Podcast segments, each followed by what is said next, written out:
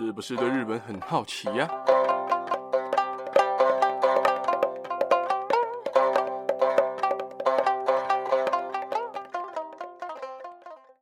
？Hello，大家好，我是刚下班的巴给阿洛，又来到新闻时事的时间啦。今天呢，新闻只有三则，而且是短短的三则。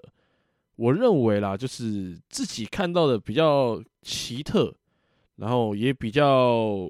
意外的新闻，那么就话不多说，开始来跟大家分享第一则，也就是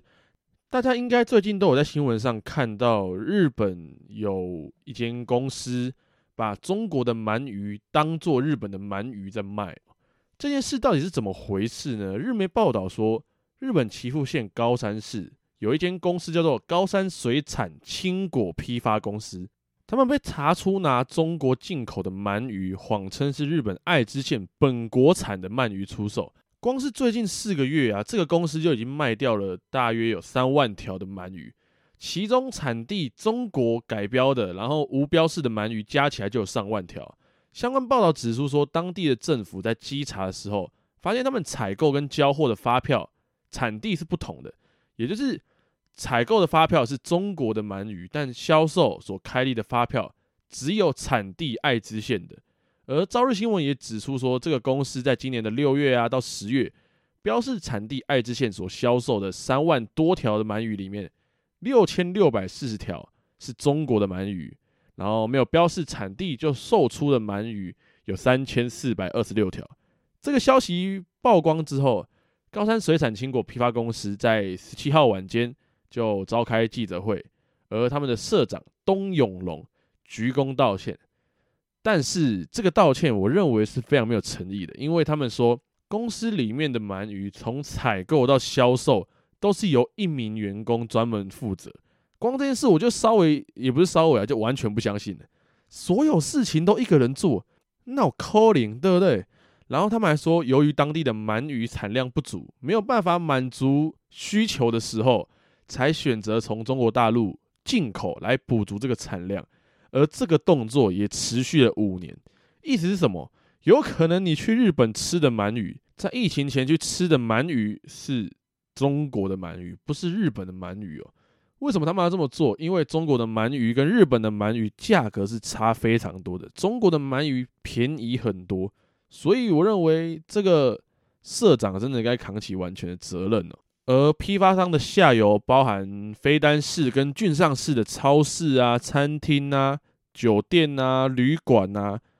各式各样的店家有卖鳗鱼的，基本上都受害了，高达七十家店铺受害。所以我认为这个是非常不得体的，而且这个是非常需要检讨的。再来，第一则讲完之后呢，要来我们讲第二则了，也就是安倍晋三口罩要被丢掉了。为什么要这么讲呢？因为在去年疫情大流行的时候，日本前首相安倍晋三他就曾经紧急制作一种口罩，布口罩，白色的，大家应该都看过，很小很小一个，然后每户发放两片来做使用。但是因为尺寸太小，品质不好，所以就非常多人讨厌这个东西，批评的声浪也非常的强大。所以他花了总额超过四百四十二亿日元。所分发的口罩，其中厚生劳动省为所有相关机构跟家庭采购了二点八亿、二点八七亿的口罩。除了家庭部分，相关机构的口罩有很多都没有分发，到现在都保管在仓库。而保管在仓库呢，你还要付钱，要付保管费。所以现在日本的首相岸田文雄在二十一号的时候，也就是五天前表示说，目前政府高性能的口罩已经充分了。他已经只是说要在希望获得这种口罩的人分发完毕之后，于二零二一年就要把安倍晋三的口罩全部给废弃掉，因为这个没有人要，放在那边保管也是浪费钱。所以从去年八月啊到今年的三月，也就是大概七个月的时间，它的保管费用就已经高达了六亿日元，到今年的十月底还有八千多万片。所以，新任首相岸田文雄上任之后，这该如何处理这一批安倍口罩，就变成了国会的焦点。在最近，日本的官房长官松野博一就说会分发给有意领取的地方政府，希望用于灾害储备跟发放给当地的居民。而为什么说它品质不好呢？因为它在七千一百万片的口罩里面，有一千一百万片都是不良品。在验货之后，有一千一百万片，也就是高达十五趴都是不良品。所以为什么要废弃？第一个品质不好，第二个口罩太小，第三个没有人要。所以，哎不，还有第四个还要付保管费，保管费就已经高达六亿了。如果再继续保管下去，哇靠，那个那个价格哦，那个钱，那个保管费都是人民出的嘛，所以谁受得了？所以大家都。非常关注这件事情，就是这个口罩到底最后会怎么处理。而岸田也最后承认说，对于发放安倍口罩的政策存在验证跟反省的地方，同时也指示如何利用库存，然后来展开讨论。他也表示说，在年底前，也就是十二月三十一号结束，他们就会清理掉剩下的库存，也就是那几千万片没有人要的小口罩。当然，我认为岸田文雄这样的做法，我认为是正确的。第一个真的是浪费，第二个真的没有人要，第三个这个真的是增加大家的负担呐，就真的是负担。而且你说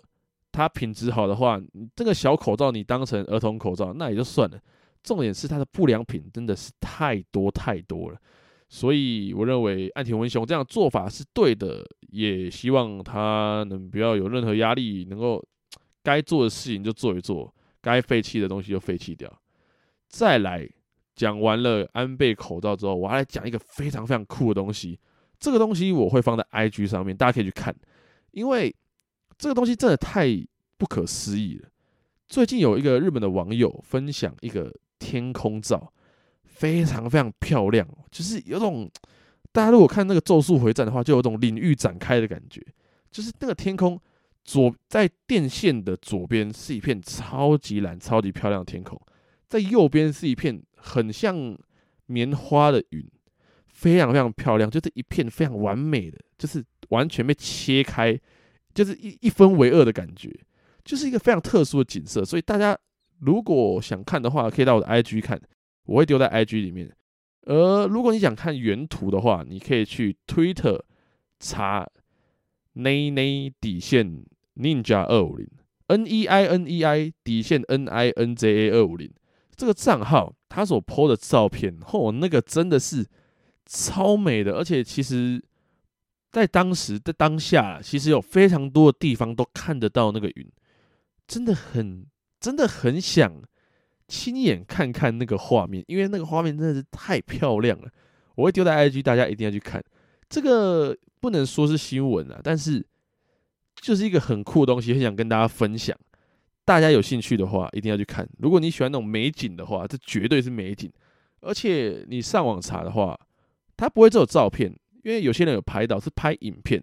就是非常不可思议的东西，所以大家一定要去看看。那么今天的新闻时事就大概先讲到这边啦。最后一样，如果你和你的家人朋友们有在关注日本的新闻时事的话，听完这一集不妨订阅、关注、分享给你的家人朋友们，才会在之后每个礼拜天上传日本的新闻时事的时候，可以在第一时间就收到通知。在之后也会有更多的日本新闻时事分享给大家。那今天就先讲到这边喽，大家拜拜。